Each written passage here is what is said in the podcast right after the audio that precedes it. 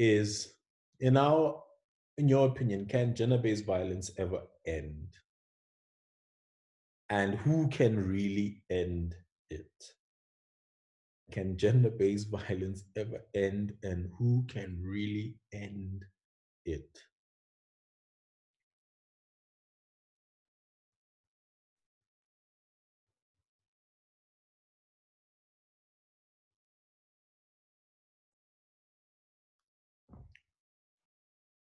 Are there any takers? Hmm? I'm going to answer quickly. I, okay. Oh, Musa is answering. Okay. Okay, Musa answer then Rebecca. Okay, okay. I was gonna give Rebecca a chance. Okay, so I think, I think,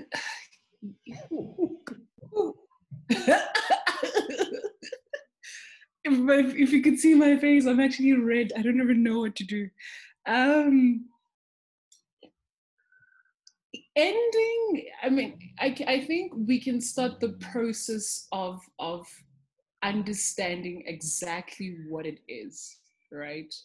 Because my my concern and my worry is that for the most part there's still so much to learn from what gender violence really i mean gender based violence really really is especially and i think especially in the context of men Mm-hmm. I I really I feel like I want to challenge, and I want I want to say this, and like you know, just from the get go that unfortunately men are not vulnerable and open enough about this topic for us to understand what could be so wrong that they've decided to be violent towards women, specifically in the in the context of South Africa, where men are more violent towards uh, towards women and other gender groups, especially if they're not recognized as the masculine figures that they feel they should be recognized as if they're gay and you know queer and all these other stuff. So my concern is we lack the understanding of why the person who would commit a violent act would even start to act like that. And because we lack that piece of information, we may understand the anger that women have towards it. We understand the experience that they go through and the fact that they're angry and we are livid, like we are saying on the group, I mean, on the chats. But we don't necessarily understand the stance of men and the part that they play in this problem. And because of that, it's going to be very hard to end it. So until men come and become honest about what's going on, as honest as possible, then that's when we can start to end it. So eh, who can end it? It's everyone playing their part, but mostly it should start with a conversation with men. And I think that's where I am. Thank you, Musa. Um, okay, I guess I'll throw my comment in here quickly and then we'll give Valencia a chance.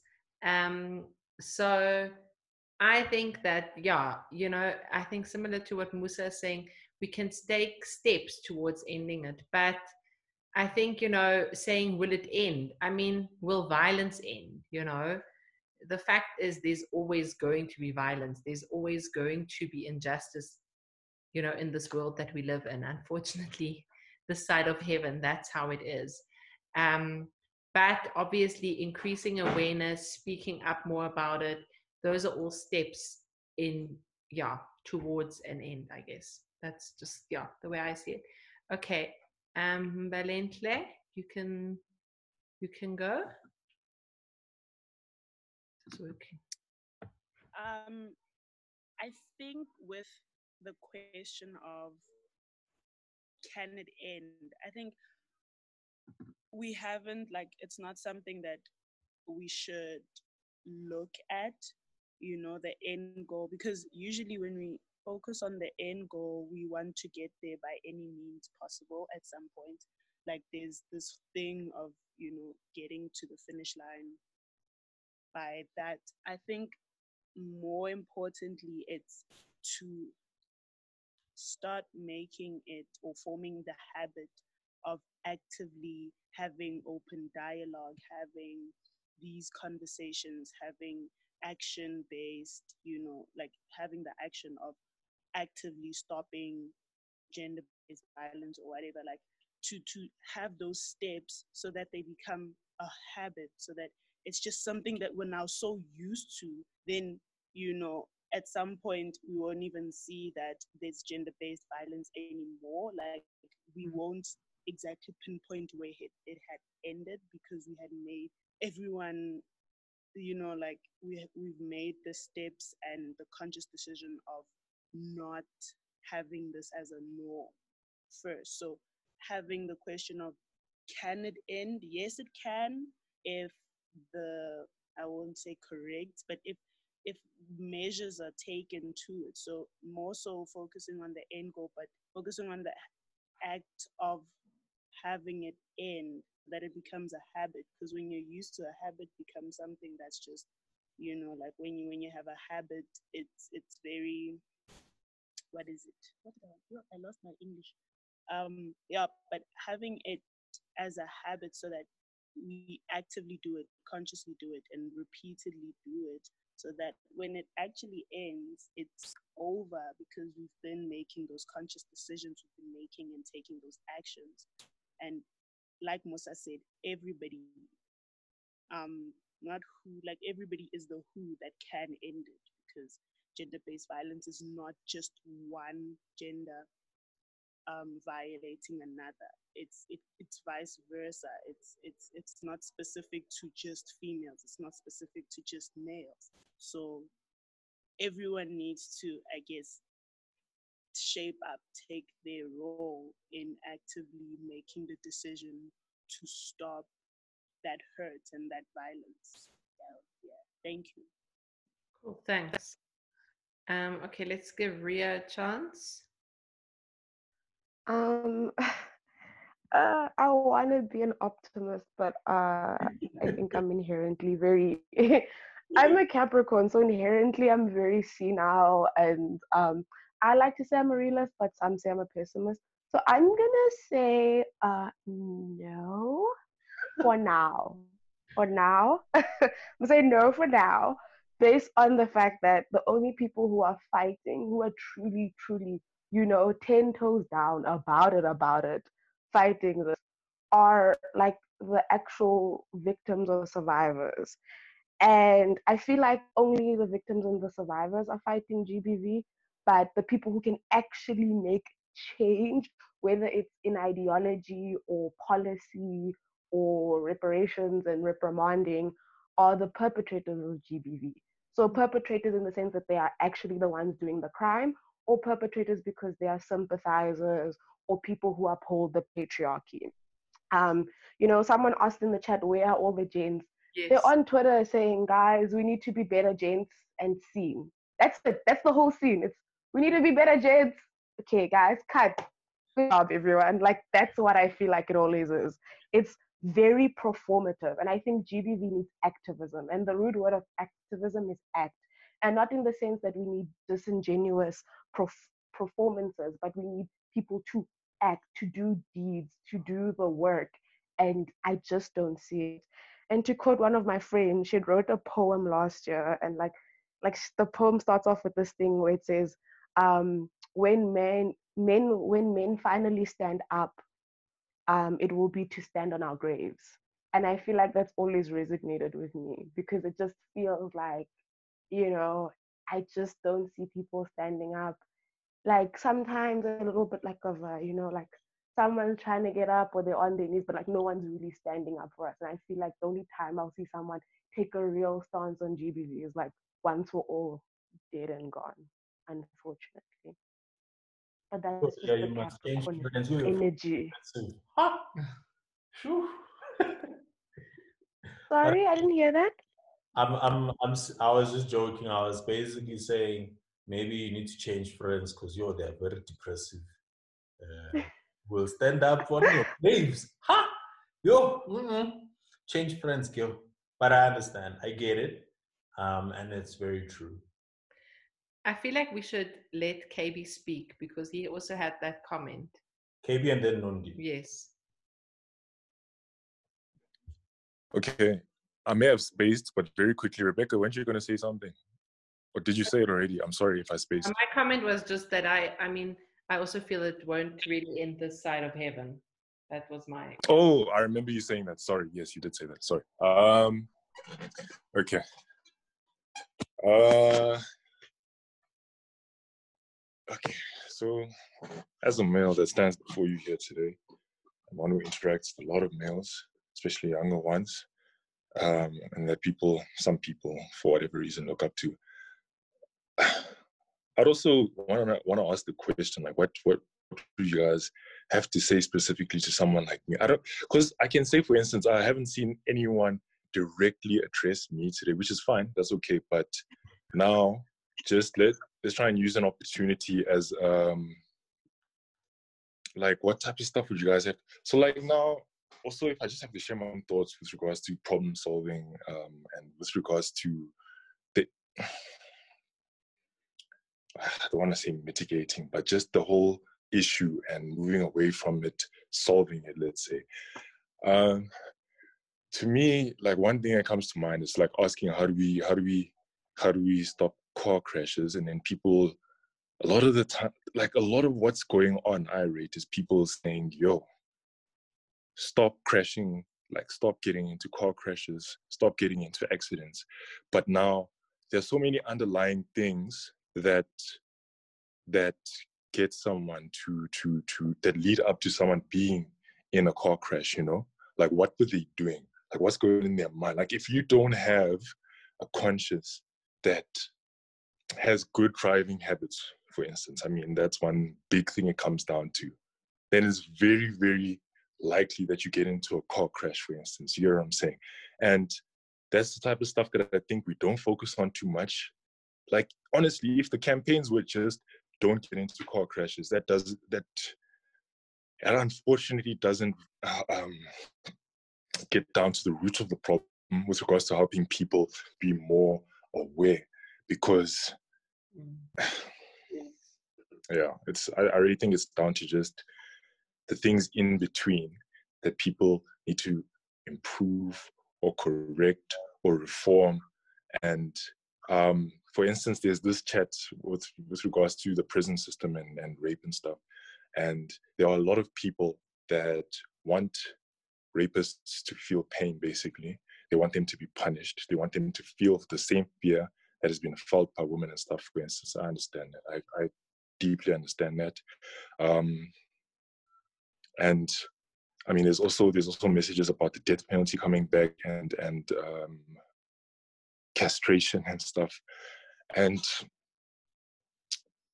to me, these are forms of fear and just almost spiteful punishment that don't, they really, for me, they don't get rid of the problem, for instance. Um, and I, I, may have mentioned this in the previous part, I may have not. I don't know. I talk about it a lot, but I, it's because something that I really like is, for instance, in Sweden, the way prisons work there is that they are not the, the, the principle of those prisons is not incarceration, it's rehabilitation, which makes sense because putting someone away, confining them, and then hoping that after a certain amount of time or just keeping them away from society creates a better society. That's not how it works.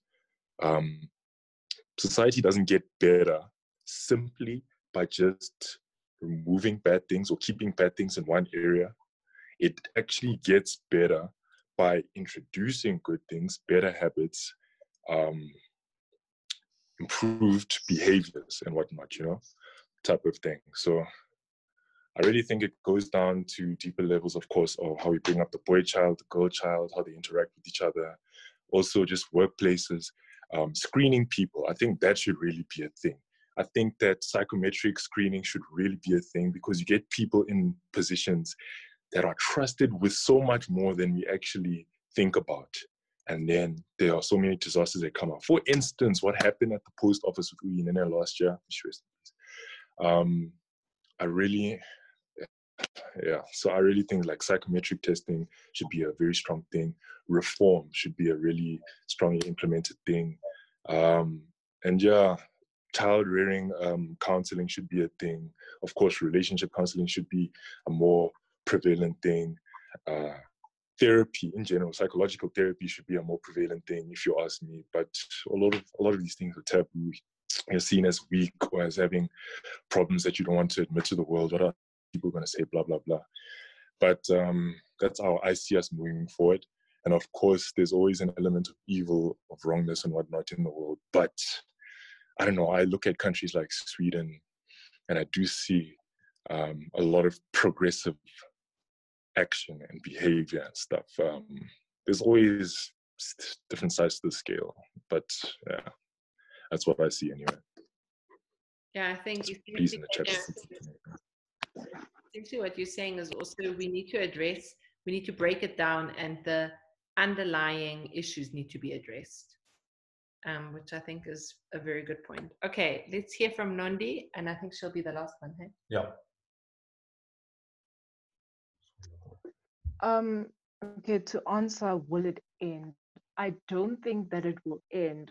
However, I think we can find a way in order to um 19 to reduce like the amount of gender-based violence that is going on you know?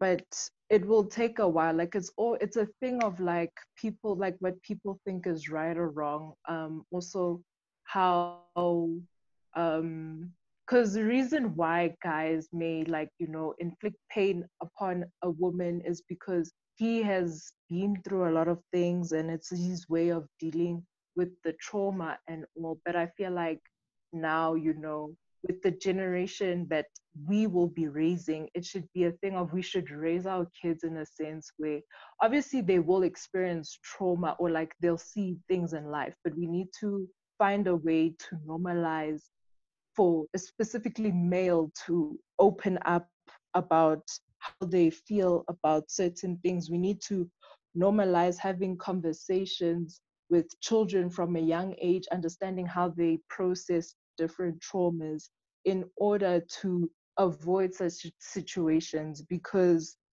I personally don't think a man will just want to inflict pain on a woman because he just wants to do it. It's either because of an ego or he has been through pain and that is how he deals with it. Or that is basically the basis of like gender based violence. Doesn't have to just necessarily be a male inflict, inflicting pain on a female, but yeah, it can be from a different gender. Mm-hmm. All right. Thank thank you, Nondi. Um, I I I obviously asked this question because um, you know when we wanna when we wanna get into the point of creating solutions, interventions, um, some we have to be able to identify what will drive us the most. The idea that this thing could end and that's what pushes you or the idea that decreasing it will be enough you know what will be the goal for you that can then help you think deeply about it? My personal opinion or my personal viewpoint is i think the goal in my mind would be that gender-based violence to simply exist because the perpetrators are inherently evil people. Mm. You know, I think the microaggressions or whatever are just so normalized because of how society is. So many good people, and that's probably why gender based violence is so tricky and messy and silent, is that the perpetrators aren't monsters. They are our fathers, they are our pastors, they are our brothers, they are our colleagues.